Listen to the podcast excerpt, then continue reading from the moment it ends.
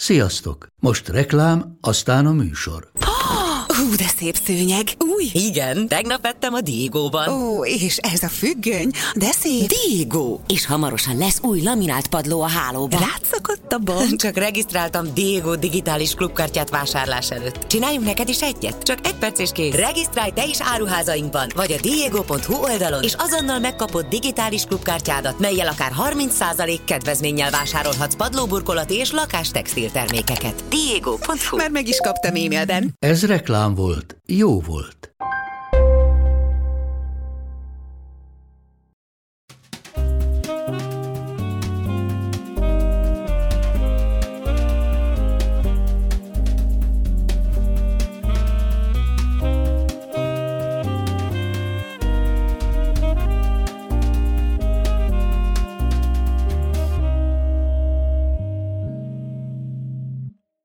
Köszöntünk titeket a Mindenségi Podcast jubileumi 20.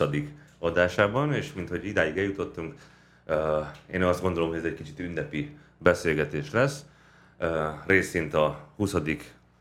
adásokán, részint pedig azért, mert olyan vendéget hívtunk ma újfent, akit Gergő nagyon jól ismer. Mindjárt át is adom a szót, hogy bemutassa mai vendégünket, de mindenek előtt azt el kell mondanom, hogy így a nyár elején mindenki ebben a hőségben elindul fesztiválozni. És hát az a fő kérdés vetődött föl bennünk, hogy miért szeretik az emberek annyira a fesztiválokat, a zenei fesztiválokat, miért nem bábszínház tematikában csinálnak az emberek ilyen őrületes nagy fesztiválokat, tehát a zene miért ennyire fontos. Volt már egy hasonló beszélgetésünk, de ma Solymosi Tari emőkével zenetörténésszel fogunk beszélgetni, úgyhogy légy kedves Gergő, mondd el szíves a kapcsolatotokat, hogy honnan is ismeritek egymást, illetőleg, hogy miért gondoltad, hogy nekünk emőke lesz a mai vendégünk. Rendben, először is nagyon szépen köszönjük, hogy eljöttél hozzánk.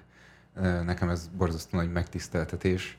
Hogyha lehet ezt mondani, ilyen, nyilván a mester és tanítvány viszony az különbözik ilyen kontextusban szerintem egyéb viszonyoktól, de én én kimerem jelenteni, hogy én a kurzusainak rajongója voltam, és noha lehet, hogy ez az eredményeiben nem mindig látszott, de, de hatalmas, tényleg uh, intellektuális töltet adott, és egyébként mindenkinek, de ezt úgy is tudod, hiszen rengeteg ilyen reakciót kapsz. Én most azért megpróbálom dióhéjban összefoglalni, hogy, hogy uh, ki vagy te, és akkor a, talán a száraz részeket így le is tudnám, de bármiben menjünk bele. Szóval Ma a vendégünk dr. Solymos Itari Emőke, aki zenetörténész, egyetemi docens és akadémikus, a Magyar Zenei Tanács elnökségi tagja, és a Magyar Művészeti Akadémia rendes tagja, illetve tagozatvezetője.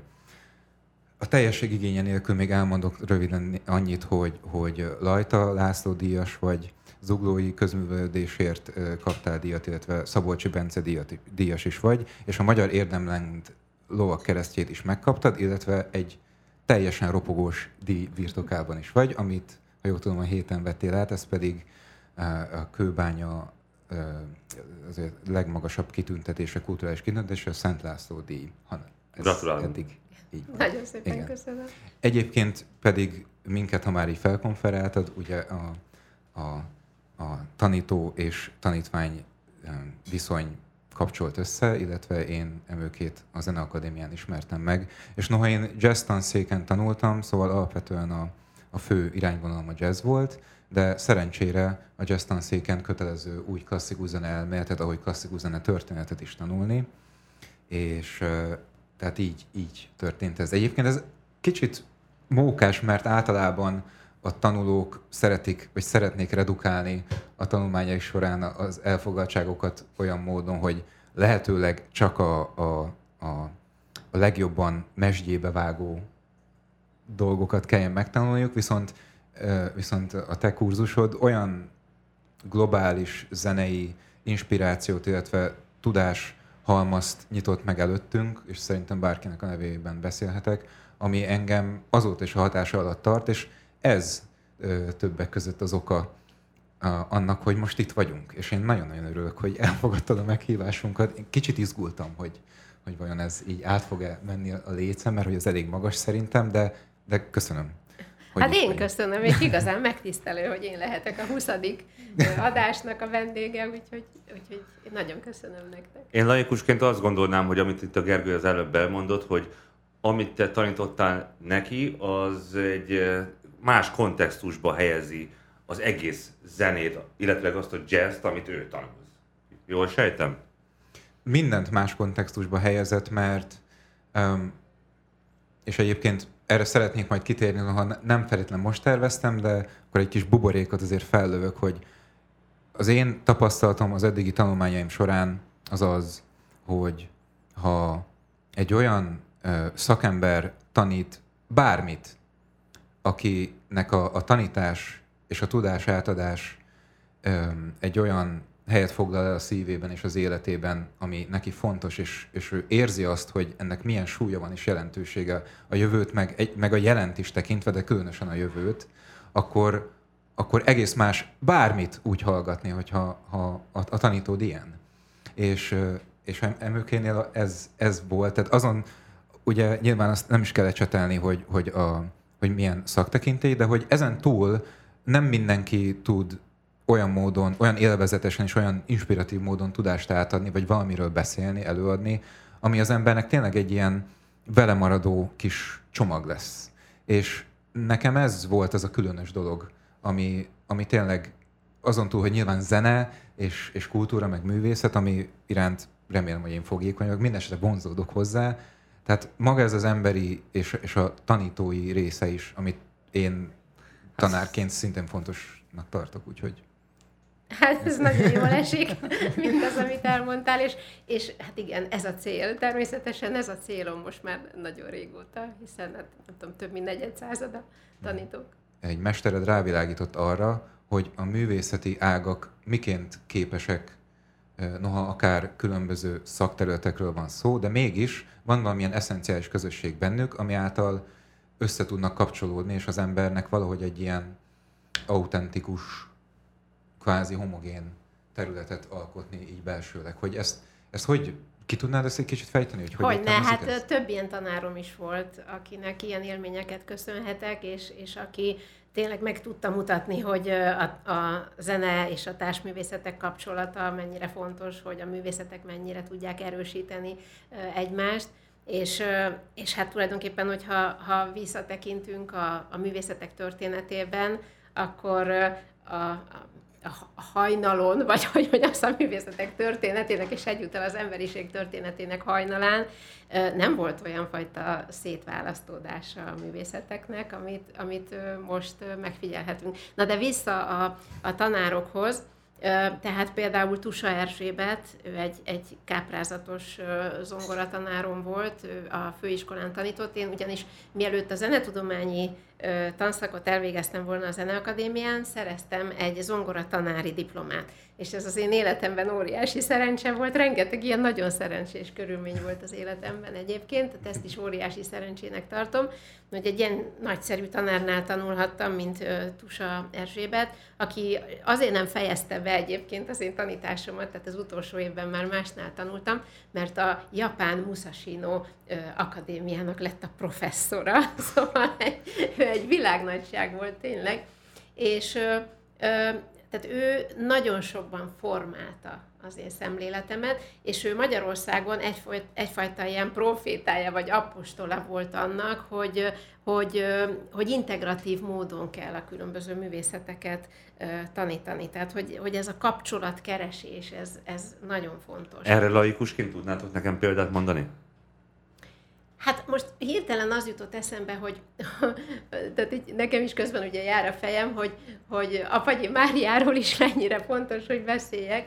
A Fagyi Mária ugyan nekem nem volt tanárom, de módon volt arra, hogy az ő előadásait halljam már egészen fiatalon, és ha jól emlékszem, szintén Tusa Erzsébet volt az, aki felé irányított, vagy az biztos, hogy valahogy az ő keze ebben benne volt, úgyhogy, úgyhogy pont ezen keresztül tudok nagyon egyszerű példát mondani hogy Apagyi Mária, aki zongoraművész, zongoratanár, és a, a férje, Lantos Ferenc, aki egy Kossuth festőművész volt, egyébként a férje szintén a Magyar Művészeti Akadémia tagja volt, sajnos már meghalt, ők egy ilyen közös ö, művészeti iskolát ö, alapítottak, tehát ahol a zene és a képzőművészet együtt ö, jelent meg. És nekem ez például egy abszolút ilyen, ilyen, ilyen ö, alapvető élmény volt, amikor, amikor rávilágítottak arra, hogy, hogy pont, vonal, folt. Tehát ahogy a zenében is van egy hang, dallam, harmónia, mondjuk. Ugye? Tehát, vagy hogy, hogy a szimmetria, aszimetria, hogy a különböző formai megoldások, ezek egy képzőművészeti alkotásban, akár egy építészeti alkotásban, uh-huh. ö, egy színműben, mondjuk, tehát, és a zenében, tehát mindenféle művészetben ugyanezek a dolgok, ugyanazok az alapelvek ö, ö, nyilvánulnak uh-huh. meg. Tehát ez például engem nagyon korán ért már ez a fajta ö, élmény, vagy, vagy ez a fajta ráismerés. De hát a leges legfontosabb persze itt a, a, az az, hogy, és most csak azért álltam meg egy pillanatra, mert ugye Tus Erzsébetről is annyi mindent kellene mondanom, hogy, hogy ő, ő mennyire, tehát egy-egy mozdulatával, egy-egy gesztusával, egy-egy mosolyával, milyen életre szóló élményeket adott. Tehát az, hogy, hogy ő megmerte mutatni azt, hogy, hogy ő benne egy zenemű hallgatása milyen érzelmi élményt kelt, vagy, vagy milyen érzelmet kelt. És ezt ki, ki merte nekünk fejezni. Tehát, hogy ezt mindig el szoktam mondani, soha nem felejtem el, hogy egyszer behozott Horovicsal, Vladimir Horovicsal, aki hát a világ egyik legkáprázatosabb zongoraművésze, zongora virtuóza volt, behozott Scarlatti szonátákat. Ugye én nagy híve vagyok a historikus előadásmódnak, hát ez persze nem az volt, de hát a, a Horovic az óriási, óriási virtuóz volt, és, a, és akkor ezt behozott egy magnótus, a Erzsébet, és oda gyűjtött minket, és akkor lejátszotta, hogy hát, hát hallgassuk meg, hát ez, hát ez valami csodálatos, és ez a lelkesedés, ami volt benne, az természetesen pillanatok alatt átragadt ránk, és itt tanárnál ez a legfontosabb. Tehát ha ő lelkesedik, akkor a tanítvány is lelkesedni fog. Na, és ami úgy megmarad bennem, hogy ugye ilyen nem tudom, milyen futamok vagy skálák, szóval nagyon gyors passzázsok vannak abban a szonátában, amit éppen lejátszotta körülbelül 500 Scarlatti szonátából, és akkor így a, így a kezével így mutatta, hogy, hogy, hogy így, így mennek ezek ezek a, mennek ezek a passzázsok, és, és látszott az egész, egész emberen, hogy most ő teljesen azonosul ezzel, és hogy, hogy, hogy így lubickol ebben a zenében. És, és hát én most 60 éves vagyok, és akkor voltam mondjuk 18-19. Tehát ez, ez egy 40 éves történet, és, és a mai napig beleborzongok, hogy, hogy nekem ez akkor mennyire csodálatos volt, mert, mert egy tanár ö, egyrészt önmagát mint teljes embert tudta megmutatni. Tehát ő, ő nem egy, egy, egy olyan valaki volt, aki átad valamit, tudást, művészetet, mit tudom én mi, hanem, hanem, hanem a teljes emberi mi voltát tudta nekünk adni, szóval megnyílt előttünk. Hogy is mondjam, csak nem, nem szégyelte azt, hogy ő, ő pici gyerekként képes lelkesedni ezért a, a zenéért. Szóval ezek nagyon apró dolgoknak tűnnek. Ezek néhány másodperces dolgok, de ezek egy életre meghatározóak, vagy például amikor a Zeneakadémián már a zenetudományi tanszakon Kró György tanított nekünk, hát ő volt a tanszakvezető, hát egy, egy, egy, egy elképesztő koponya volt, és egy, egy, egy nagyszerű ö, ember, és egy nagyon sokoldalú ö, valaki, és nagyon igényes valaki, és, és Beethoven tanított, és akkor, akkor a Beethoven ö, dalciklus, ugye az Andy Fernege lépte a, a távoli kedveshez, ahogy visszatért a, a, egy, egy, egy, egy dallam a, a az utolsó dalban, tehát hogy, ahogy, ahogy bekereteződik a forma, így, így tett egy ilyen mozdulatot, tehát nem szólt semmit, szólt a zene, tett egy ilyen mozdulatot, és abban minden benne volt. Hogy, hogy most akkor az, az, az, az milyen, és, és, és akkor nem csak tehát itt nem egyszerűen arról volt szó, hogy, hogy megtanultuk egy életre, hogy akkor most az ott egy ilyen keretes forma, és akkor a végén visszatér az eleje, meg a zenetörténet első dalciklusa, meg mit tudom én, szóval ezeket az adatokat, hanem, hanem rögtön rá tudott érezni az ember arra, hogy, hogy most az, egy, az milyen. És ez, ez komolyan mondom, hogy ezek a pillanatok nagyon megtisztelőek. Mert, mert Kró György is megtette volna, hogy, hogy, hogy azt mondja, és akkor tessék figyelni, kedves kollégák, kolleginák, mert akkor itt most visszatér az, amit az első dalban már hallottak, de nem, nem így verbálisan mondta ki, hanem, hanem ránk nézett, és tette ezt a mozdulatot, és, és, és, és amikor én tanítom ezt, hát persze én is tanítom zenetörténetből ezt a dalciklust, akkor mindig meghatódom egy picit, mikor a hatodik, és most is, amikor a hatodik dalhoz érünk, mert, mert mindig eszembe jut ez az élmény. Én a főiskolán Földes Imrétől tanultam zenetörténetet. És Földes Imre az ugye zenetörténész professzor, ő egyébként zeneszerzést végzett, tehát úgy, úgy, úgy igazán benne van a zenében, mert egyébként a zenetörténészségben szerintem az egy nagy veszély, amikor valaki de most ezért biztos sokan fognak rám haragudni, bocsánatot kérek tőlük. Szóval, hogy, hogy amikor valaki nagyon bölcsész módon közelít, az nagyon, nagyon veszélyes szerintem, a nagyon kívülről. Tehát, hogy ha valakinek tényleg van egy hangszeres diplomája, egy zeneszerzés diplomája, tehát benne van magában a dologban, csinálja, előadja, gyakorolnia kell, tudja, mit jelent azt a futamot ott kigyakorolni. Hmm vagy, vagy megküzdeni azzal, hogy hogyan írjon meg egy, egy darabot. Szóval ez teljesen más, mint olyan nagyon elméleti úton ö, megközelíteni. No, és itt ugye három évig ezen a főiskolán, a Semmelweis utcában Földes Imréhez járhattam én ö, zenetörténetre. Hát mindenki hozzájárt, ott voltak száz fős ö, évfolyamok, és ö, én nem tudom azt elmondani, hogy, hogy az ő órái nekem micsoda meghatározó élményt jelentettek. Érzelmileg is, intellektuálisan is, hmm. tudásban, világlátásban, a zenelátásában. Szóval minden szempontból. És ő is, csak hogy nem akarom megkerülni a kérdést, a társművészetekkel való kapcsolatot, tehát ő is mindig így, így ebben a kapcsolatban gondolkodott. Hogy például, amikor ő elkezdett egy új zenei stílus tanítani, most mindegy, hogy ez, ez nem tudom én, a barok, vagy a klasszika, vagy a romantika, vagy nem tudom én, az impressionizmus, bármi, akkor, akkor nagyon gyakran először nem zenét mutatott, hanem festményeket hmm. vetített ki, vagy épületeket vetített ki és akkor elkezdte azon magyarázni annak az adott stílusnak a jellegzetességeit. És akkor egy pillanat alatt, mert azért a vizualitás az, az, az nagy erő, ugye, és hát mai korunkban, vagy mostani korban még, még sokkal erősebb, talán túl erős is már lassan. Szóval az ember egy pillanat alatt benne volt abban a stílusban, és akkor utána már azt az, ahhoz kapcsolódó zenét, vagy a, a, a, ahhoz a zenéhez kapcsolódó, nem tudom én, esztétikai elveket hallgatni, az, az már már valami sokkal ismerősebb dolog volt. Én azt, és... a, azt ö, gondolom, hogy a, a zene az egy olyan művészeti ág, ami sokkal inkább össze tudja kapcsolni a többit. Tehát egy festészet, vagy fest, igen, festészet, az, az vizuális ránéz az ember, oké, okay, de a zene, az tényleg ezek szerint akkor ö, festészethez, baletthez, táncművészethez, filmhez elengedhetetlenül fontos. Tehát a zene egy olyan összekötő kapocs ezek között, ami szerintem másra nem igazán jellemző, vagy tévedek? Hát én, én ezt így nem merném kimondani.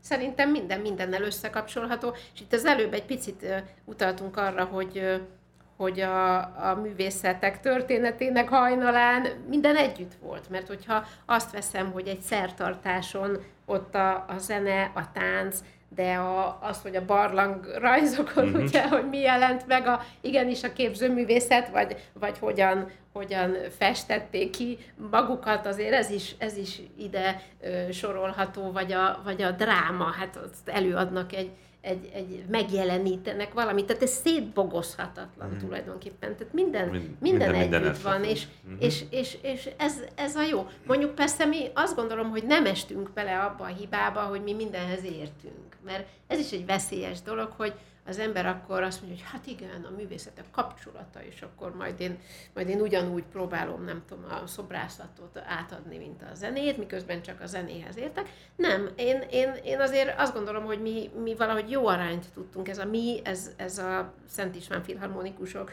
Záborszki Kálmán, a művészeti hmm. vezetője, ugye ő kért fel engem annak idején, 1997-ben ezeknek a, az alkalmaknak a, a szerkesztésére, vezetésére. Tehát mi tudjuk azt, hogy mi alapvetően hangversenyeket csinálunk, ahhoz értünk. És, és a megfelelő szakembereknek a segítségével, például a Magyar Táncművészeti Egyetem ö, ö, balettmesterei, táncmesterei segítségével behozzuk egy második legfontosabb területként a táncot, és én mindehez vetítek dolgokat, és, és folyamatosan felhívom a, a figyelmet ezekre az egyéb művészeti kapcsolatokra. Tehát azért, azért ö, tényleg valamelyik napost mondta egy, egy nagyon jelentős, általam nagyra tartott ember, hogy, hogy ez az összművészet szó, ez olyan veszélyes, szóval nincs ilyen. Tehát persze, hogy ugye ott van Wagner Gesamtkunstwerk, ugye összművészeti alkotás, ugye a Wagner, Wagner operák, zenedrámák, vagy például ezek az őskori, nem tudom én, szertartások is. Hát egy végül is összművészeti alkotások voltak ezek is, de igazából valami más szót kéne erre magyarul találni, tehát a, a, a művészeteknek a találkozása, a szinergiája, majd megjön a megfelelő szó. A mi előadás sorozatainkra sincs még mindig megfelelő szó. És a közönség, hogyha azt érzi, hogy az előadók igényesek, hogy, hogy hogy mindent beleadnak, hogy akarják, hogy az, az, az jó legyen, hogy értéket akarnak magas minőségben átadni, akkor valahogy ez átragad rájuk, és a, a legkisebb gyerekekre, és a kamasz gyerekekre is, akik, akikkel mondjuk ugye a legnehezebb, de, de az értékre és a minőségre nagyon erős csápjaik vannak, uh-huh. tehát ők azt megérzik, és, és akkor, akkor ők egy flóba kerülnek egy pillanat alatt, és szárnyalnak velünk. És hogyha véletlenül előfordul az, azért nem sokszor fordult elő, de de az, hogy, hogy mit tudom én, ott mocorognak, vagy köhécselnek, vagy akkor rögtön tudom, hogy hopp-hopp, itt valami hiba van.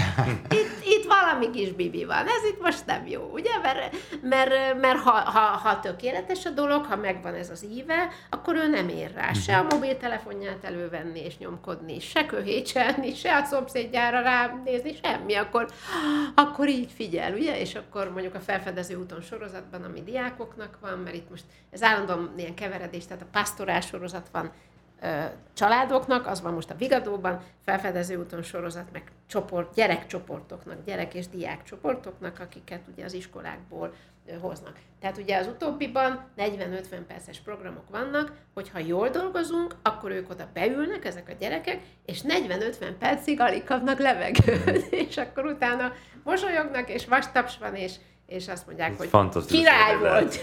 Igen, igen. De ezt, ezt hadd meséljem már el, hogy hát ezt muszáj elmesélni, ezt mindig elmesélem, de annyira élvezem én magam is, hogy mikor 2011-ben ezt a fél, felfedező úton sorozatot elkezdtük. Ez azért volt, Egyébként, mert Záborszki Kálmán, a művészeti vezető hallott egy olyan ö, ö, statisztikát, hogy a magyar gyerekeknek, és most nagyon kapaszkodjatok ide az asztalba, magyar gyerekeknek egy százalékát viszik el koncertre, színházba, kiállításra, balettelőadásra, operába, stb. Egy százalékát Többen. a szülők. És akkor ezt ő nem akarta elhinni, és Zuglóban, ahol hát ő otthon volt ugye a különböző iskolákban, ott csinált egy ilyen saját mérést, és kijött 4 százalék. Ami hát azért azért az sokkal magasabb. Igen, na de hát, hogyha azt nézem, hogy te jó ég, és mi van a 96%-kal, akkor ez lesújtó eredmény. És akkor ugye nekünk akkor volt, ö, illetve akkor már, már ment a, a, egy jó ideje ez a pastorás sorozat, ott Zuglóban a zeneházban, ott van egy, egy nagyon kiváló koncertterem, zongora, hangverseny, zongora, orgona, nagyon jól modulálható színpad, a közönséget is úgy tudjuk fölépíteni, a nézőteret, ahogy akarjuk, színházi világítás, stúdió. Szóval az egy profi hely. Hogy, hogy hát az jutott eszébe, hogy itt van ez a mi tapasztalatunk is, meg, a, meg az infrastruktúránk is, akkor, akkor gyerünk, akkor csináljunk valamit. És legalább zuglónak adjuk meg a zuglói gyerekeknek azt, hogy, és most ez egy nagyon fontos dolog, hogy a szociokulturális hátterüktől teljesen függetlenül, mm-hmm. vagyis a családi hátterüktől teljesen függetlenül eljöhessenek, mindenki eljöhessen egy évben egyszer, és kapjon valamilyen magas művészi értékű, az ő életkori sajátosságának megfelelően, vagy megfelelő művészeti programot. Ebből legyen egy rendszer, tehát számíthassanak rá a gyerekek, az iskolák, a tanárok, az igazgatók, tehát minden évben jöhessenek ezek a programok, vagy minden évben jöhessenek a gyerekek ezekre a programokra, és és ezek az egymásra épülő élmények már egy másfajta viszonyulást ö, ö, fognak tudni létrehozni. Na most, tehát 2011-ben ez elindult, 2011-ben először a kamaszokkal ö, találkoztunk, mert ugye mindig ö, tavasszal a kicsik jönnek, 5-10 évesek, ősszel pedig a, a kamaszok 10 nagyjából 10-18 éves korig, tehát érettségiig.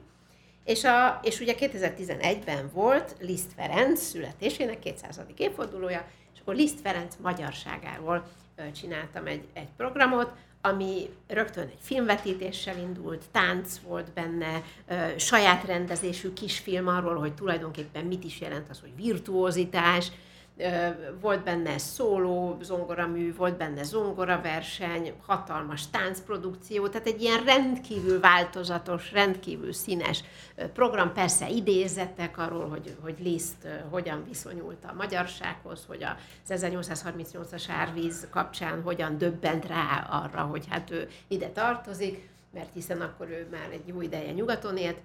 Szóval csináltunk egy nagyon jó programot, egy nagyon ütős programot.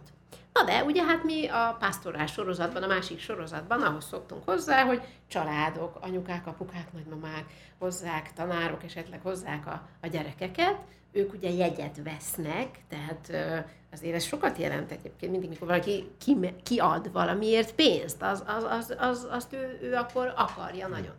Tehát ehhez voltam én hozzászokva, és akkor lement a nyitószám. A nyitószám az egyébként egy, egy filmrészlet volt, és én ott kilibegtem a szép ruhában, és akkor azt láttam, hogy, hogy azzal szemben, amit én megszoktam, vagyis, hogy ilyen, ilyen nagyon érdeklődő családokat ülnek velem szemben, most a, a körülbelül 300-300, maximum 350 fős termünkben ül így 300 kamasz. Így. Tehát a, a teljes elutasítás. Szóval az látszott az arcukon, hogy na, most minket én, ide kivezényeltek az oskolából, és akkor most itt jesszusom, komoly zene lesz, Liszt Ferenc, te jó ég. Na, így, így, így döltek így hátra, így távolodtak el. Hú, mondom, ez az aztán, ez, ez már feladat, itt aztán rendesen bele kell tenni apait, anyait, és akkor én nem, szóval egy pillanatra megijedtem persze, de, de, de rögtön utána egy olyan erő plusz kaptam, hogy azért is meg fogjuk csinálni, és, és ti itt mind élvezni fogjátok ezt a programot, mert amit nektek itt mi nyújtunk, az igenis jó. És, és mi erről meg vagyunk győződve. És, és én éreztem, ott ült a zenekar mögöttem, és, és tudtam, hogy a táncosok, a szólisták, szóval mindenki adni akar valamit, élményt akar adni. Hát a, a zene, a művészetek élményt kell, hogy adjanak, örömet kell, hogy adjanak.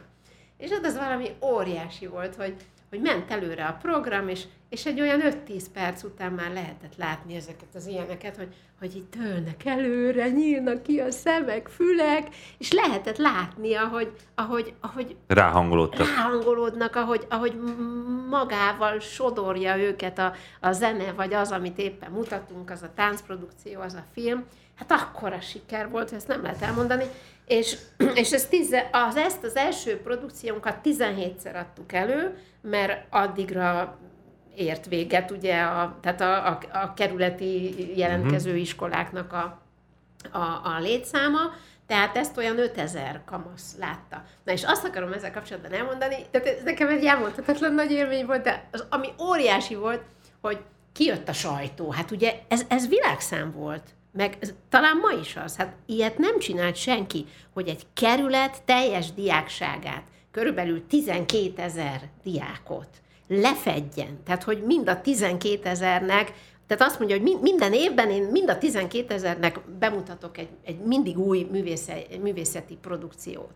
És ingyen és bérmentve, iskolaidőben, délelőtt, tehát a szülőket nem terhelve, ugye semmiféle szervezési problémát nem okozva, ők, ők, ők ugye jöhetnek. Tehát jött a sajtó, és hát jöttek a fantasztikus írások, hogy, hogy volt, aki azt írta, hogy 17 csoda zuglóban, egy másik cikk meg azt írta, hogy igézet a jövőért. És ez nekem annyira nagy ö, köszönet volt egyébként, mert, mert mi el akartuk ezeket a diákokat varázsolni. És ez a csoda, meg az igézet, tehát ebben benne van ez. Na, szóval jött a sajtó, jött a tévé is, és akkor riporter jön az egyik kamasz gyereket, ott leszólítja, és hát na hát, hogy tetszett, hogy tetszett ez a liszt előadás. Hú, nagyon jó volt, király volt, mi, mi mondta, hogy milyen szuper volt. És akkor, akkor megkérdezte a riporter, hogy na és számítottatok arra, hogy ez ilyen jó lesz? És ez egy állati okos kérdés, mert rögtön mondták ugye, akik ott voltak, hogy, hogy az, az a néhány kamasz, akit ott megszólított, hogy nem, dehogy. Tehát ők valami unalmas dologra számítottak. Na, ez volt egy óriási áttörés. És, és egyébként is a, az igazgatók, meg a, meg, a, meg a tanárok szóval óckodtak ettől, hogy hú, hát hogy képzeljük, hogy most el fog maradni amiért egy matematika, meg egy fizika óra, hogy hát ezt hogy, hogy gondoljuk. Mert ugye az idő, hogy átkísérik oda az ugló, a, a Kolumbusz utcai ö, zeneházba a, a diákokat, meg ugye 50 perc az előadás, meg visszamennek, tehát hogy akkor néhány tanóra elmarad. De ez az első alkalom, ez olyan áttörés volt, mindenki megértette, minden tanár, minden igazgató, és minden diák is azt hiszem, hogy mit akarunk, és onnantól mentünk előre, mint kés a vajban. És most már, most már vihettük más kerületekbe is, tehát idén először a 15. meg a 16. kerületben is csináltunk ilyen felfedező úton programokat, és Hasonló ugyanaz, sikerrel is abszolút, abszolút, teljesen ugyanaz volt a, a reakció, és, és, és én is utána kimentem oda a közönség közé, és kérdeztem a gyerekeket, hogy meg könyörögtem nekik, hogy mondjanak valamit, hogy, hogy mit csináljunk máshogy, hogy mi az, mi az, ami esetleg nem tetszett annyira. És, és hát szóval, hogy annyira, annyira lelkesek voltak. Tehát a, a gyerekek, de igenis a felnőttek is ki vannak éhezve az értékes dolgokra. Csak nem adatik meg nekik, és van egy szerintem nagyon, ö, hát, ö, ö, na most keresem a megfelelően finom nőies szót, szóval jó, maradjunk annál, hogy csúnya dolog, az, hogy hogy megpróbálják elhitetni a gyerekekkel, hogy ők csak a tömegkultúrára Igen, ez Igen. nagyon fontos, ö, mondasz, igen. nyitottak. Igen. Tehát minthogyha ők, ők, Igen. ők, ők nem is érthetnék meg, mert Igen. hát az olyan elit művészet, ugye? Hát Szerintem egy mesterséges fogod- ellenszembet építenek úgy bennük. van, Igen. úgy van. Igen. Hogy, hogy, tehát én, neke, én mindig azt mondom, hogy a gyerek honnan tudja azt, hogy ő szereti-e a komoly zenét, Igen. a balettet, az operát, a bármit, Igen. hogyha nem találkozik Persze, vele. Pontosan. Igen. Hát és Így hol van. találkozna? A négy Hát otthon, az. a családban, de... De ha, ha nem, nem viszik, hallgat. Hát igen. ha nem viszik, ha Igen. nincs pénz, hát Igen. ha most megnézi valaki, hogy most például az operaházban, felújított operaházban mennyibe kerül egy jegy, akkor akkor számoljuk már meg, hogy hány olyan magyar család Igen. van, ahol mondjuk három gyerekkel azt ki tudják Kijön az fizetni. egy százalék akkor. Persze. Tehát, Igen. Tehát erre nincsen mindenütt mód. Tehát azért nagyon fontosak az ilyen jellegű kezdeményezések. Most persze azóta már van a Lázár Ervin program, meg csomó minden van, de mi előttünk senki nem csinált ilyet, ami ennyi gyereket érintett volna. Tehát azért mondom, mi a, a pastorállal is, és a felfedező útonnal is abszolút úttörők voltunk, és hogy mennyire ezt, ezt én igazából most érzékelem. De ebben megvan az a lehetőség, hogy ezek a gyerekek fölnőnek, akkor majd ők hasonló. Tehát ott Hát igen, ha így szocializálódnak, Így, pontosan. igen. Tehát, hogy ilyen zenéket Igen. fognak otthon hallgatni, és akkor az Igen. ő gyerekeik Ő gyerek- is bizony. nyitottabbak lesznek. Igen. Persze. És nagyon sok hasonló dolog van, mert például az, az amit a Gálné Gró Ilona kezdeményezett, ez a ringató ö, mozgalom, vagy módszer, ugye, amikor a, a, a, az, a fiatal anyukáknak, apukáknak úgymond újra megtanítják azokat a kis bölcsődalokat, amiket annak idején a paraszti kultúrában teljesen természetes módon tudott mindenki. És olyan természetes volt, hogy, hogy énekel a, a kicsi babájának, vagy hogy a nem tudom, egy-két éves gyerekét ott az ölébe teszi, és akkor milyen kis mondókákat ta- játszanak, meg tapsikolnak, meg szóval ilyen kis ritmikus zenés dolgokat. Ez ez elengedhetetlen az agyfejlődéshez is. Hát ezt ma már tudjuk, hát annyiszor elmondják, csak mondjuk a, az egész társadalom, vagy a társadalom így, így egészében az valahogy nem hajlandó erről ö, tudomást venni, de, de hogyha a gyerekek ezt nem kapják meg, akkor szegényebbek Igen. lesznek. Ez, ez, ez óriási felelősség, ami, ami, amivel nekünk szembe kell nézni. Miért? Én nagyon-nagyon régóta szeretnék neked két kérdést föltenni, és az egyiket akkor most fel fogom tenni, és nagyon örülök, hogy itt az alkalom.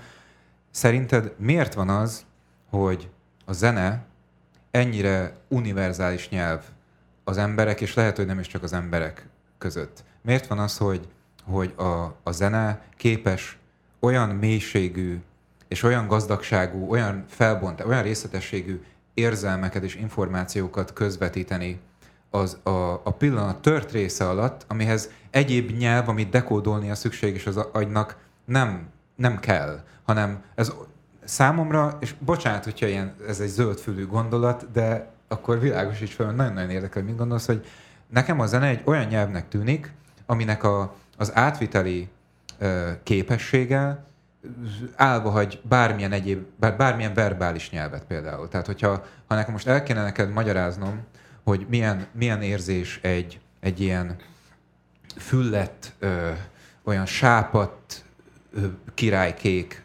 hangulat, akkor ezt három hangban neked el tudom szakszofonozni. Viszont, hogyha ezt el kell mondanom, hát elég bénán mondtam el, hogy valahogy a, mégis a, a zenének az a rengeteg dimenziója, ugye az idő, a ritmus, a, akkor, akkor ugye van, van a dallam, van a harmónia, van a hangszín, ami már nem is tudom melyik tengely kéne, hogy legyen. Van a dinamika, ami még egy tengely. Meg hogy ezek, ezeknek az összes ilyen szinergikus elaszticitása, hogy az annyi információt képes dekódolni, vagy kódolni, kodifikálni egy tulajdonképpen kompakt csomagban, ami ráadásul nem is verbális, meg igazából nem is ahhoz, hogy értelmezni tudjuk, nem kell matek zseninek lenni, mert valahogy érezzük, hogy amennyiben te legalább valamelyest egyetértesz ezzel, hogy a, a zene egy univerzális nyelv, vajon miért lehet ez, és miért van az, hogy, hogy kortól teljesen független világtörténeti koroktól is, és életkortól is. Hogy lehet ez, hogy a zene ez egy olyan nyelv, ez egy olyan fenomén, ami mindenfajta korlátot átüt? Hát ez tulajdonképpen ö, nagyon egyszerű, bármilyen bonyolultnak is tűnik.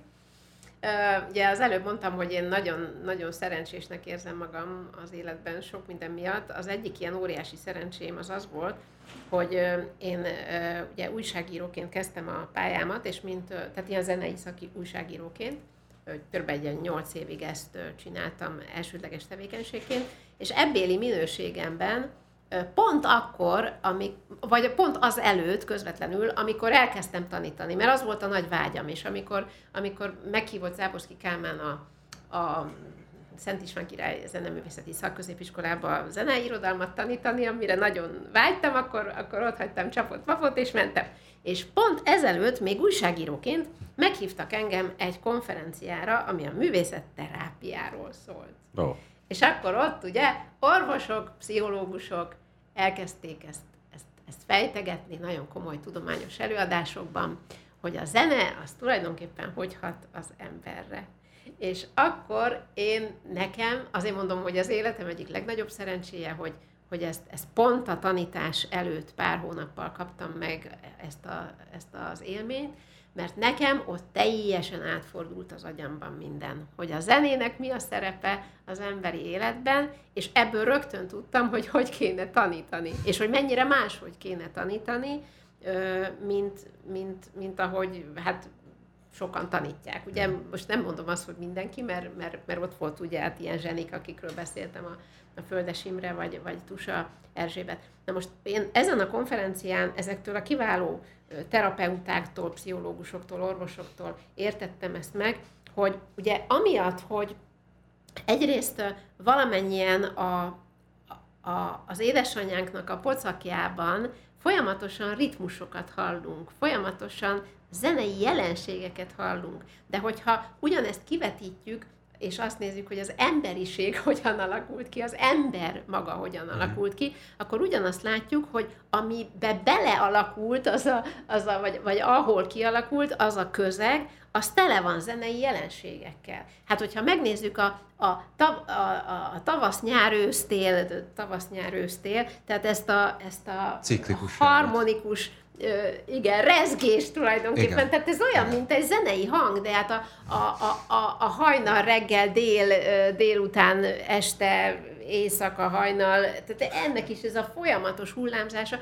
Tehát zenei hangokban élünk. Hát minden zene, hát az állatoknak a hangja, hát te jó ég, hát amikor lelassítják a, nem tudom én, az Szőke erdei... Péter. Ez olyan Szőke Péter, például, igen, ja. tehát például az, mit tudom, az erdei pacsirtának a, a kis csicsergését, amilyen csilip, és akkor az ember döbbenten látja, hogy te jó ég, hát ez egy, ez egy régi stílusú, ereszkedő, pentaton, ma, magyar népdal, hát teljesen olyan, hát mindene megvan, ugye, hogy, hogy, hogy azt mondjam, hogy ez, ez tulajdonképpen akár az is, az is lehetne.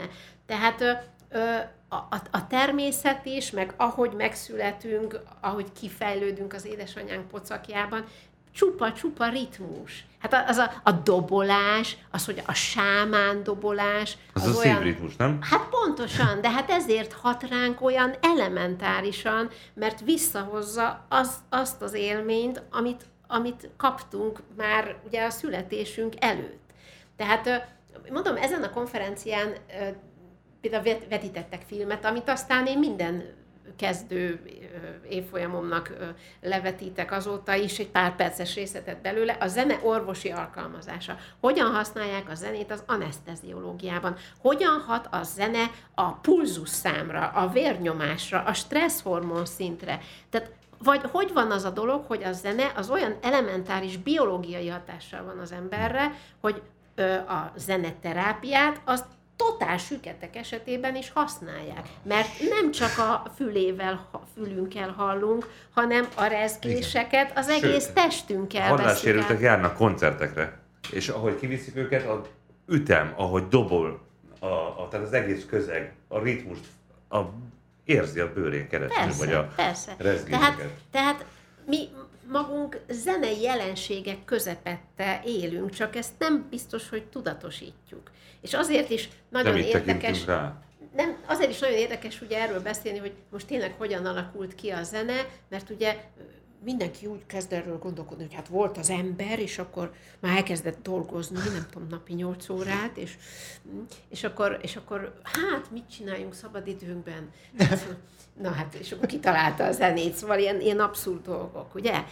Miközben nyilvánvaló, hogy az ember az kapta a környezetből ezeket a zenei jelenségeket, legfőjebb ezeket utánozva, ezeket továbbfejlesztve alakította ki a maga művészi zenéjét. De a művészi zene előtt ott volt a, ez a fajta természeti zene, ami, ami, ami, ami nagyon fontos. Tehát, tehát mondom, az, hogy azért univerzális, mert pont amiről ugye beszéltél, hogy mert nem nyelvhez kötött, és más területeinket mozgatja meg. Hát Kodály Zoltán ezt annyira pontosan elmondta, pedig akkor az agykutatás még nem tartott ott, mint ma, ugye, hogy, hogy igenis van, van a mi belső világunknak, az érzelemvilágunknak olyan területe, amit csak a zene tud elérni.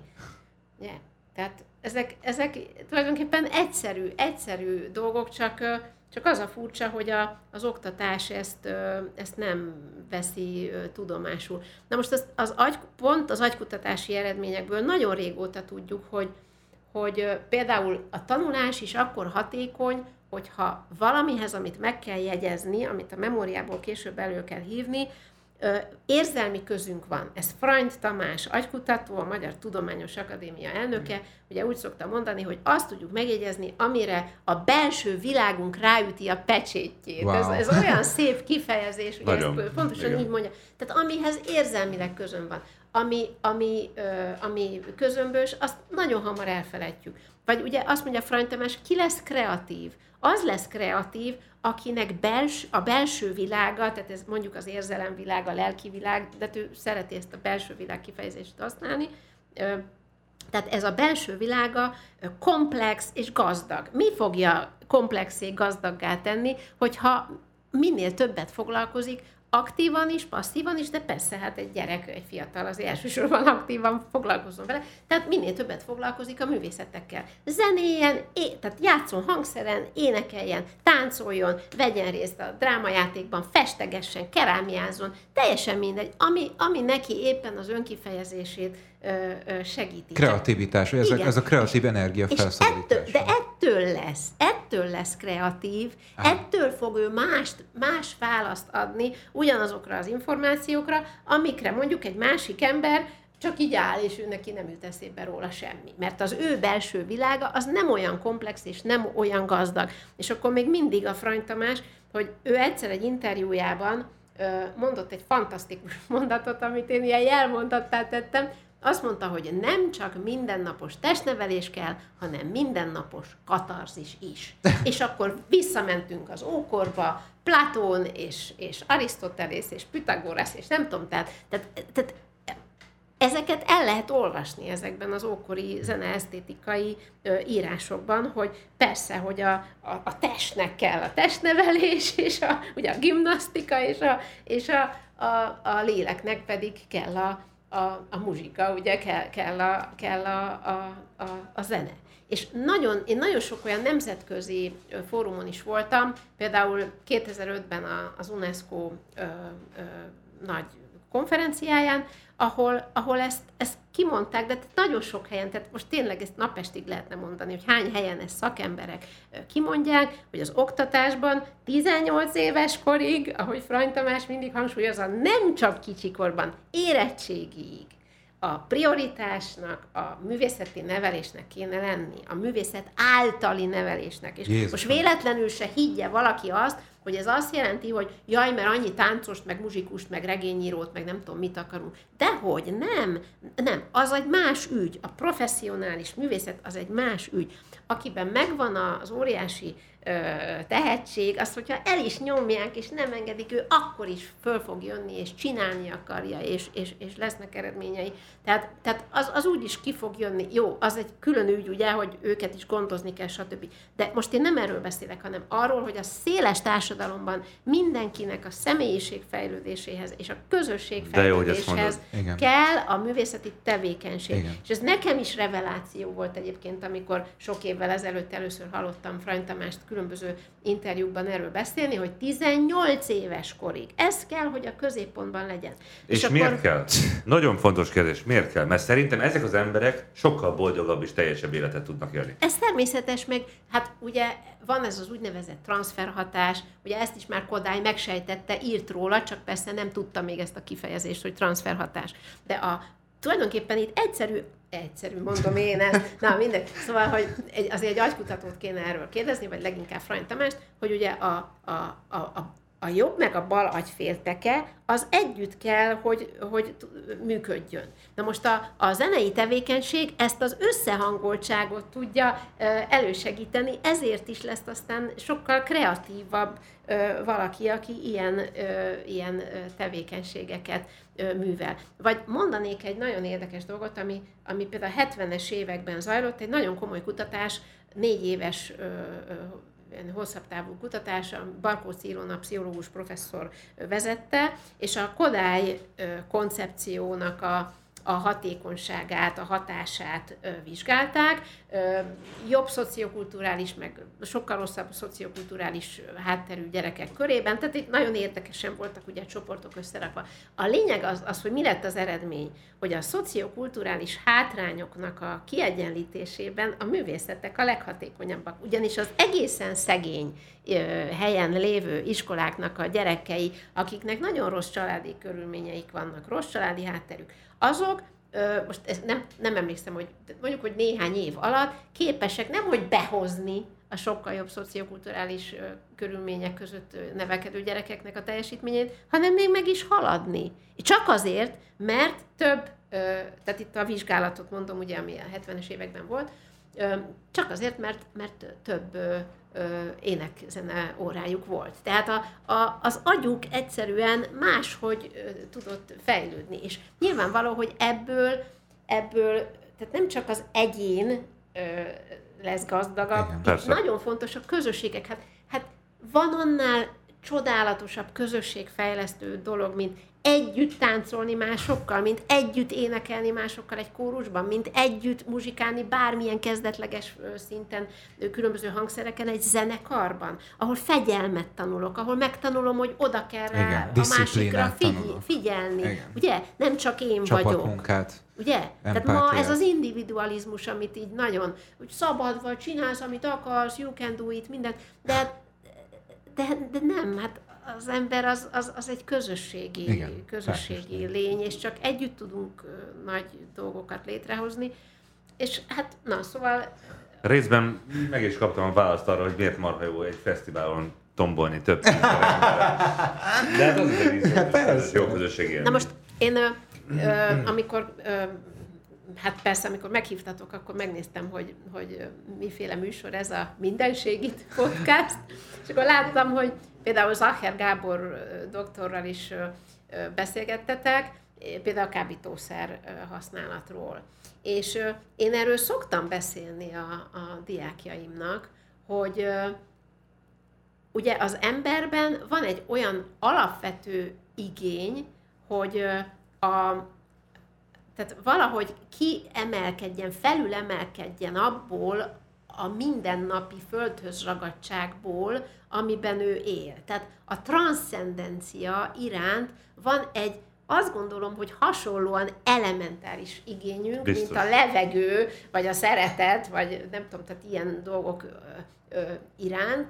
Ö, és ö, hogyha nem tanítjuk meg a gyerekeket, a fiatalokat arra, hogy a művészetek segítségével lépjenek mm. át ebbe a transzcendentális világba, akkor ők óhatatlanul keresni fognak egy olyan Másfajta módszert, eszközt. így van, egy másfajta eszközt, ami nekik ezt látszólag Igen. könnyen megadja, csak hát ugye, ha én elmegyek egy Wagner ö, zenedrámát megnézni, és ott tombolok a végén a, nem tudom én, a műfal teljes közönségével, ugye, annak nincsen kára. De hogyha valaki kábítószert vesz be, vagy, vagy, vagy, vagy részegre issza magát, akkor tönkre teszi saját magát. De ez megint a társadalom óriási felelőssége, hogy meg kell tudni adni azokat az eszközöket, amik ezt a transzcendencia igényt kielégítik. Gergő, emlékeztetnélek, hogy az imént azt mondtad, hogy két nagyon fontos kérdést szeretnél föltenni. Az egyiket föltetted, az, hogy a zene mitől univerzális nyelv, de kíváncsi vagyok, mi a másik kérdésed. A másik kérdésemmel kapcsolatban egy kicsit szégyelős vagyok, mert ez ne, igazából részemről ez egy, ez egy hipotézis. És uh, én viszonylag gyakran tartok uh, zeneórákat, és magánzeneórákat is, és az utóbbiak keretében időnként igény támad arra, hogy, hogy megindokoljam, hogy mondjuk egy, egy G-dur szeptim esetében miért szólhat jól mondjuk egy dallamhang, egy A dallamhang, amikor arról van szó, hogy van négy helyi értéked, ami egy harmóniát ad össze a te füledben, és mégis, a, ami, amire ezt ugye erre a hangzó alapra te egy ötödik helyi értéket exponálsz, ami tulajdonképpen egyikkel sem cseng össze de facto. És mégis Nagyon összhatásában egy, egy olyan esztétikailag inspiráló, bizsergető érzést kelt az emberben, és akkor ezt, ezt szerintem elég nehéz megmagyarázni egy olyan embernek, mondjuk, aki nem Mint nekem. vé- végzett el, nem tudom, konzit, meg, meg egyetemet, meg ilyesmit, hanem egyébként egy üzletember, és ő szakszofonozni tanul. Uh-huh. És akkor én ezen nagyon sokat gondolkoztam, és, és, ö, a, a, és általában a, a, a legjobb megoldás, amire jutok, az az, hogy megpróbálom valamilyen racionális, matematikai formula csomagban ezt szemléltetni. És, és akkor nekem a legkézenfekvőbb az volt, és akkor most kérném igazán a türelmeteket. De nem, Ja. a, nem a hosszúsága miatt, hanem csak a, az ötlet Igen. forró fejűsége miatt, hogy véleményem szerint, szóval én erre úgy tekintek, mint egy afféle bizonyos fajta gravitáció, amit a fizika a, az, a mi fizikai világunknak a konkrétan fizikai a, attribút, tehát a tulajdonságaiból származtatok le.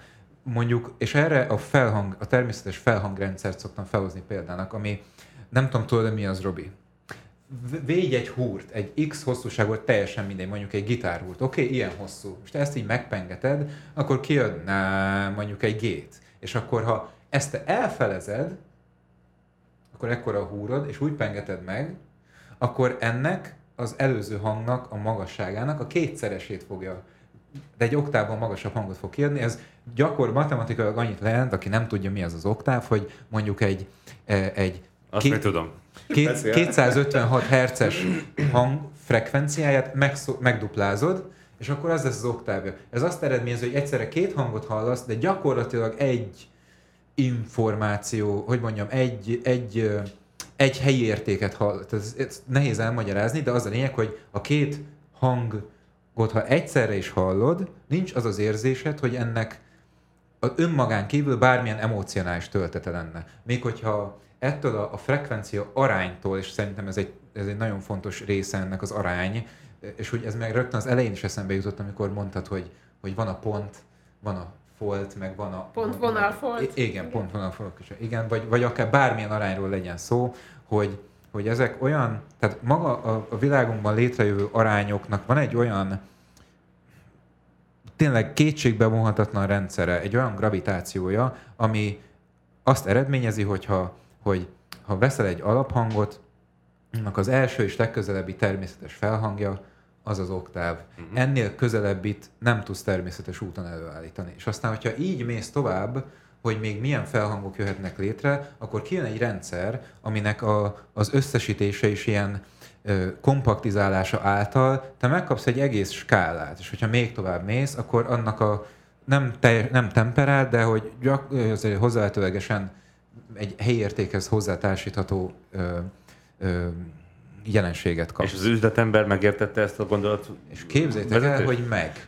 Jó, Én meg tudtam arról győzni, hogy a zene azért, hogy ő azért imádja John Coltrane-t, meg azért, azért imádja mondjuk egy, egy, egy akár egy, egy gyermekeknek szóló Mozart zongoradarabnak azt a fantasztikus klaritását, azt, a, azt az ellenállhatatlan báját és csengését, amit szavakba önteni gyakorlatilag képtelenség, de mégis igazából, ha ránéz az ember, de facto elméletileg bárki képes lenne arra, hogy egy tonika domináns, tonika szekvence írjon néhány hangot. De mégis az a néhány hang az úgy van megírva, aminek a, a rengeteg dimenziójú belső aránya azt a mesterművet eredményezi, ami, amiért semmilyen mesterséges intelligencia, meg semmilyen a le, világon a legprecízebb mechanizmus nem tudna létrehozni valahogy mégse.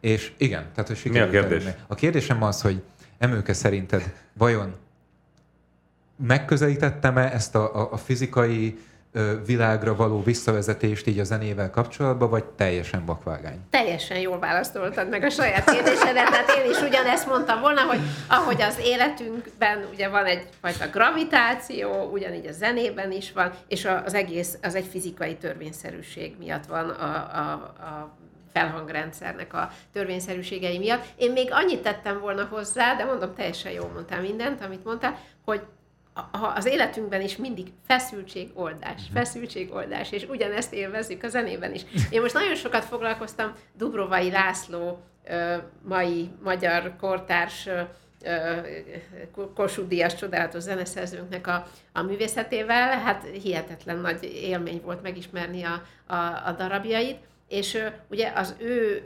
stílusát, a a kezdetben írt sok elektronikus zene után ez a felismerés változtatta meg, hogy igenis ezt a zenei gravitációt, ezt mindenképpen tiszteletben kell tartani. Tehát ugye a, a, az atonalitás, ami megtagadja ezt a fajta zenei gravitációt, az, az, az bizony sokkal nehezebben befogadhatóvá mhm. teszi a zenét. És persze, persze hát ő a, a, a felhangrendszerben kiterjeszti ezeket a harmóniákat, tehát ettől még, még, hogy ezt tiszteletben tartjuk, ezt a zenei gravitációt, ettől még lehet teljesen új és teljesen modern és teljesen egyedi dolgokat létrehozni, de a fizikai törvényszerűségekkel nem célszerű szembe menni.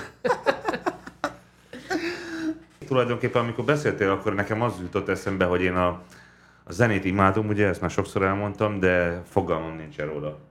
Azt sem tudom, hogyan kell komponálni. Semmit nem tudok. Én egyszerűen csak befogadóként írtózatosan át tudom adni magam a, a hullámainak és a matematikával sincsen túl belsőséges viszonyom.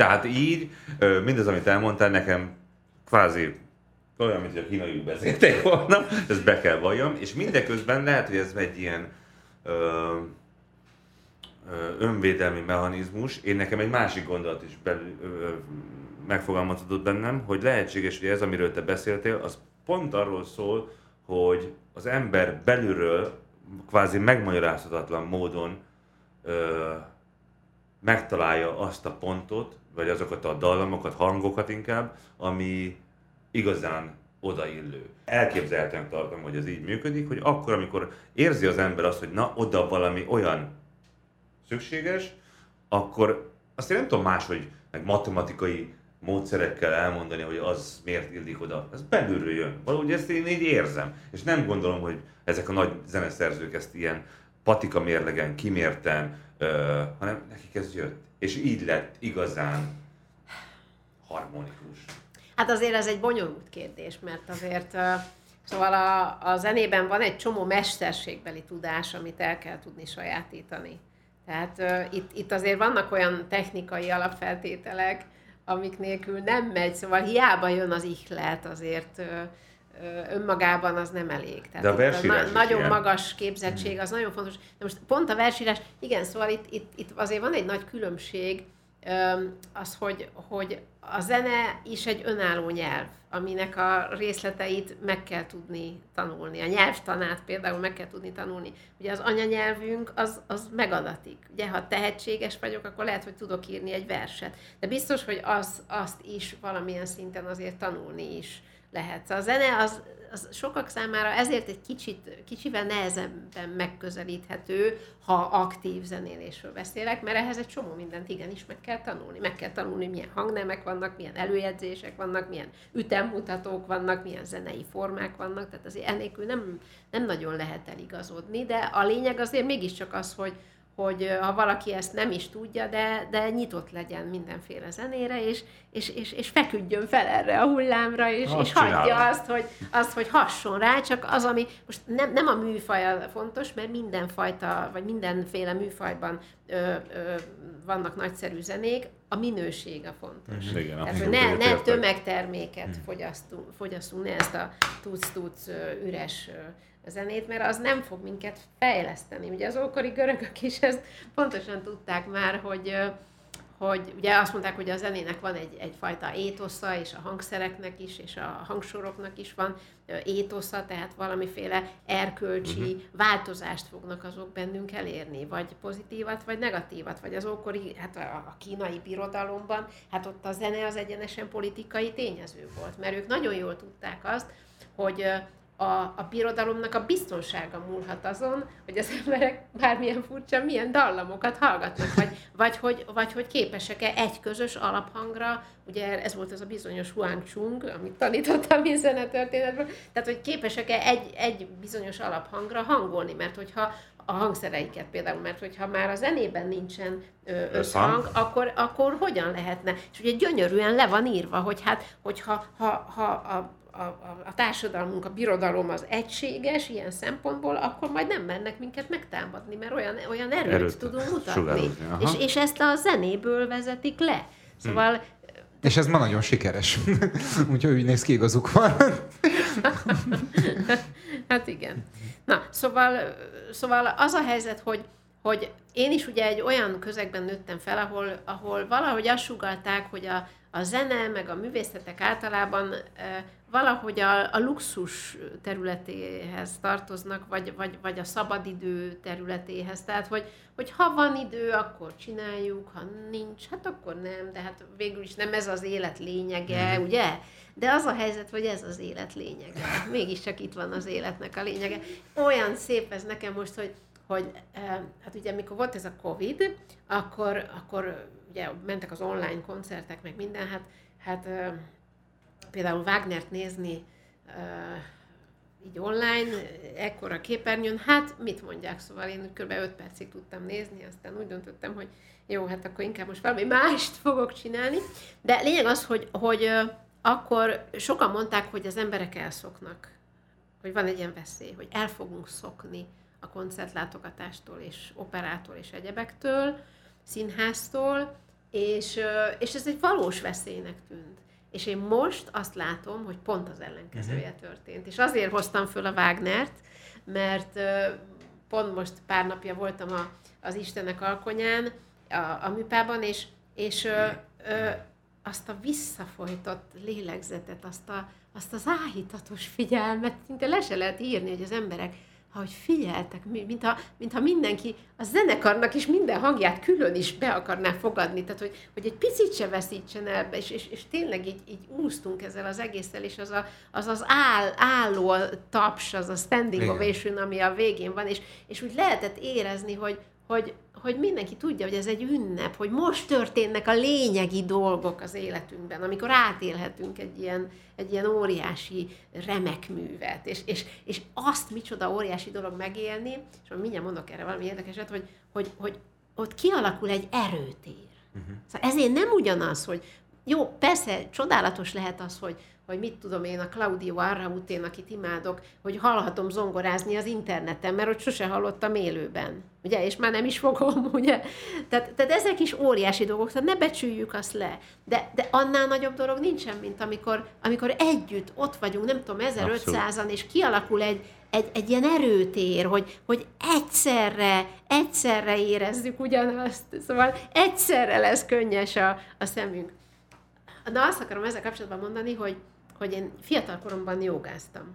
És egy joga könyvben olvastam meg egészen fiatalon, egy olyan érdekes dolgot, amit szintén a tanítványaimnak néha, ha úgy alakul egy óra, akkor felszoktam rajzolni a táblára, és akkor ugye először felrajzolok ilyen kis pálcika embereket. Itt egy ember, itt egy ember, itt rajzolom. Hát szóval, hogy ide-oda rajzolok ilyen kis pálcika emberkéket a, a táblára, és ezek így külön vannak.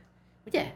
Hát úgy tűnik, hogy ilyen az emberiség, hogy külön vannak az emberek, hát persze találkoznak, de alapvetően ők külön. Mindegynek van feje, kis nyaka, két karja, stb.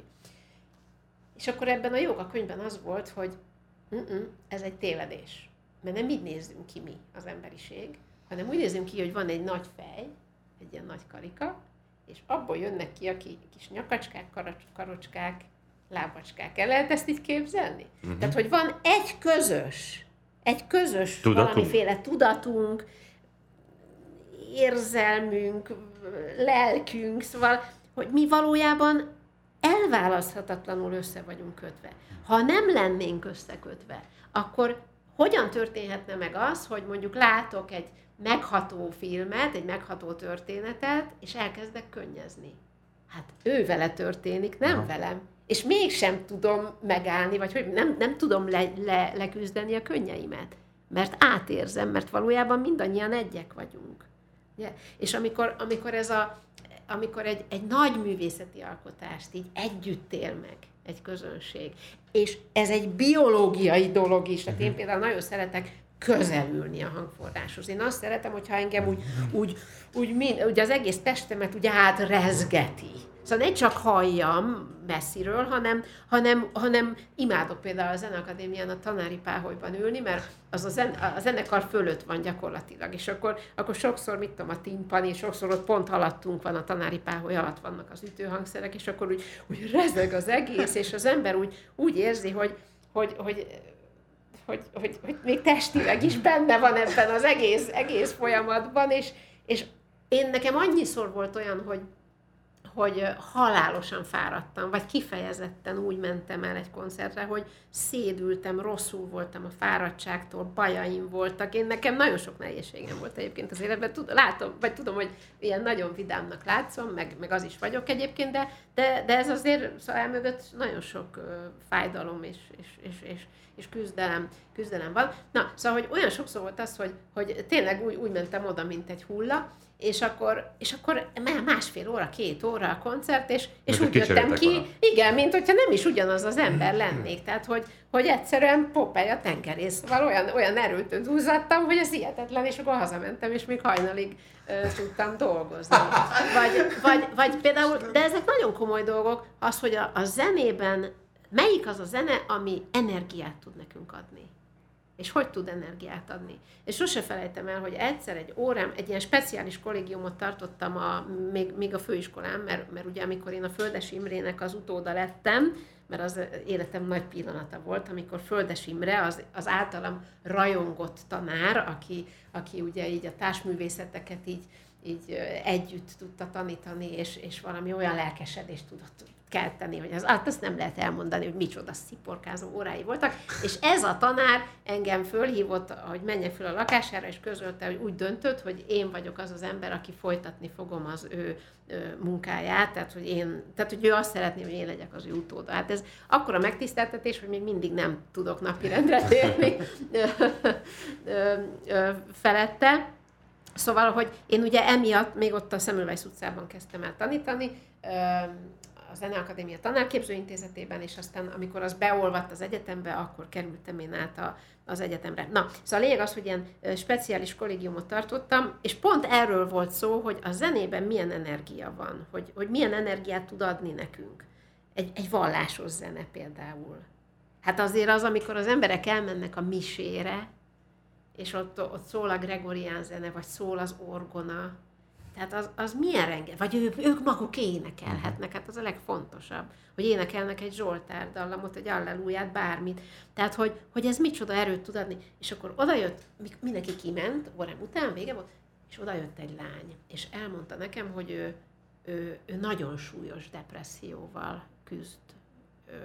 Szóval, hogy visszat, visszatér ez, a, ez az állapot, és hogy, hogy én ismerem el, hogy van egy barok darab, ugye hát a nevet ismertem, de a darabot nem ismertem. Ugye Bachról tudjuk, hogy Buxtehude orgona játékát tanulmányozta, és ez a Buxtehude, ez írt egy Membra Jézu Nostri című kantáta sorozatot, ahol Jézus test részeihez szólnak ezek a kantáták. És hogy ő ezt, ezt amikor hallgatja, egyébként nem volt vallásos ez a lány, de mégis amikor ezt hallgatta, akkor mindig úgy érezte, hogy ebben van valami olyan kódolt információ, valami olyan, olyan energia, olyan, olyan plusz, ami, ami az ő lelkét meg tudta uh, nyugtatni, és, és mindig a depressziójából ez feljebb tudta őt emelni. És aztán én meghallgattam ezt a, ezt a darabot, hát mondom, ez nagyon régen volt, tehát azóta ez már egy közismert darab, de akkor tényleg kevesen ismerték még,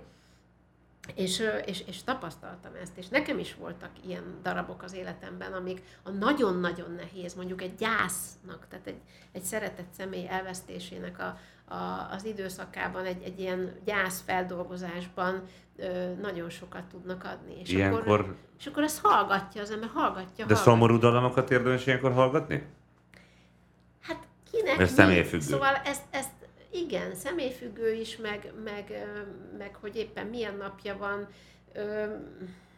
Szóval erre, erre nehéz, de, de erre rengeteg kutatás van egyébként erre is, hogy például Mozartról, Mozart zenéről már hányszor kimutatták, hogy, hogy legalábbis egy rövid időre a kreativitást növelni tudja. Tehát, hogyha valaki nehéz dolgokat akar megtanulni, akkor hogyha ha például pont Mozartot hallgat, ugye ilyen háttérzeneként, persze hát én nem javaslom, hogy bárki háttérzenek, Nagyon de nehéz. mindegy, de azért én is, én is szoktam nagyon intenzíven dolgozni, úgy, hogy valami szól közben.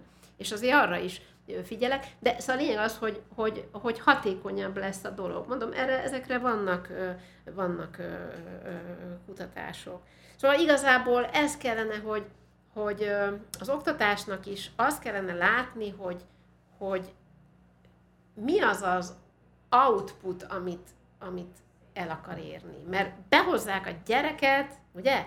És akkor mit akarok én azzal csinálni? Mit akar az iskola rendszer csinálni? Milyen, milyen embert akar kibocsátani? Tehát kit akar abból a kis emberpalántából nevelni? Milyen társadalmat akarunk építeni? És hogyha ezt megnézzük, hogy mi lenne az ideális, akkor megint csak rájövünk arra, hogy, hogy ezt az ideális társadalmat, ezt elsősorban a művészetekkel tudjuk elérni. Hiába a gazdaság. Ez, mi, ez minden hiába. Ugye most rengeteget, rengeteg szó van erről, hogy a, a növekedés, meg a nem növekedés, a fenntarthatóság.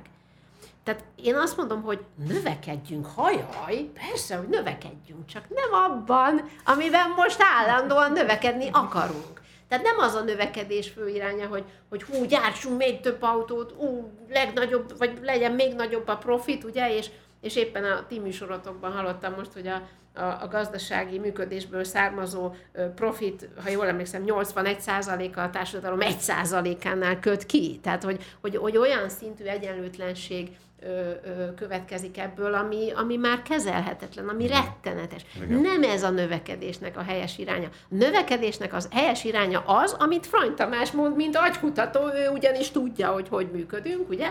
Tehát a növekedés helyes iránya az, hogy gazdagodjunk belül a belső világunk gazdagodjon. Legyenek örömeink abból, hogy csodálatos regényeket olvasunk, és tudjuk őket értelmezni, hogy, mű, hogy, hogy zeneműveket hallgatunk, hogy operába megyünk, hogy, hogy balettet nézünk, hogy meg tudunk érteni egy festményt, hogy meg tudunk fejteni egy csontvári festményt, hogy abban mi minden van elrejtve, hogy az, az, az, az micsoda csoda. Hát és sose felejtem, amikor volt ez a csontvári nagy kiállításod fönt a várban, és egy egy barátommal néztük meg, és utána leültünk ott a halászbástyán, és nem tudtunk megszólalni órákig, mert valami olyan, olyan, olyan elementáris hatással van az emberre, és ezek, ezek a tudat alatt ezek, ezek megmaradnak, szóval ezek, Abszolút. ezek hatnak ránk. Tehát akkor is, ha azt hisszük, És hogy gazdagítják az életünket. gazdagítják, formálnak minket. Tehát erre a fajta növekedésre kellene átállni. És egyébként meg sokkal szerényebben élni, sokkal okosabban élni. Ugye, hogy,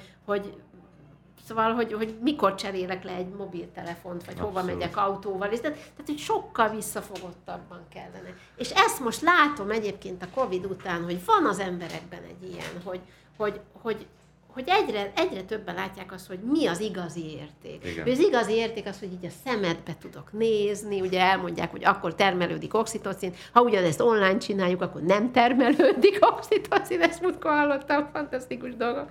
Az igazi érték ez, hogy, hogy találkozás van, hogy, hogy, hogy együtt merítkezünk meg a, ebben, a, ebben a csodában, amit, amit ezek a nagy zsenik létrehoztak, és, és hogy, hogy... Ja, még egy, egy dolgot hadd mondjak el, hogy, hogy nekem ott a Művészeti Akadémián a tagozatnak is egyfajta jelmondata, ilyen alapmottója, Vörös Sándornak egy sora, és én is ez szerint élek. Ugye alattad a föld, fölötted az ég, benned a létra. Tehát, hogy ez, a, ez az életünknek a lényege. Fölfelé törekedni. Hogyha az ember ezt csinálja folyamatosan, vagy valahogy mindig ez, ez ott lebeg neki, hogy, hogy ez az ő emberi létének a feladata, akkor jöhet bármilyen nehézség. Mindig ki tudunk keveredni belőle. Hát Emőke, ennél jobban lezárni ezt a műsort, ha megírtad volna, előre sem tudtuk volna. Csodálatos volt, és köszönjük szépen, hogy ezeket Nagyon-nagyon szépen köszönöm. elmondtad Igen. nekünk. Megint nagyon sokat tanultunk, és hát nem is tudom, hogy ezek után mit lehet mondani. Köszönjük. Én is Nagyon nagyon, szépen köszönöm, Köszönjük, nagyon jó volt veletek velünk. beszélgetni. Egyébként folytathatnánk, hogyha nem járt volna le a műsoridőnk, de hát ez ilyen. Most ez így alakult. Köszönjük szépen, Emőke, hogy itt jártál. Srácok, azt hiszem, hogy ez tényleg nem kell már semmit hozzáfűznünk. Hogyha tehetitek, és, és erősen javaslom, hogy tegyétek, akkor kövessétek valamilyen platformon, vagy bárhol, ahol tudjátok dr. Solymosi Tari Emőke megnyilvánulásait és publikációit, és menjetek koncertre, és tanuljatok valamilyen kreatív tevékenységet, hiszen megéri a befektetés, még hogyha nem is dollárról vagy euróról van szó, hanem az élet valódi értelméről. Abszolút. Kérlek, hogy vigyázzatok magatokra, és szeressétek egymást. Sziasztok! Sziasztok!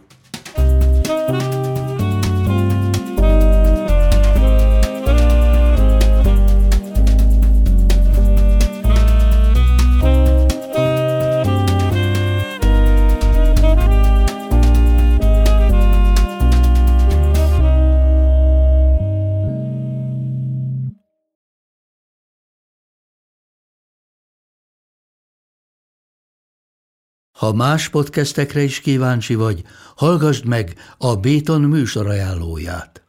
El tudod képzelni, hogy a podcastet, amit éppen most hallgattál, fél év múlva már a mesterséges intelligencia generálja? Mi sem. De ha érdekel, eljötte már a gépek lázadása. Hallgass bele az Embertelen podcastbe. Orsós Lajos vagyok, a műsor házigazdája. Egyelőre még élőben. Egyelőre. Fedezzük fel együtt, hogyan ismerkedik, randizik, mesél és vitatkozik Betty és Péter, két teljesen mesterséges intelligencia. Lajos, a podcast címét mond még egyszer, Léci. Oké. Okay. Embertelen podcast.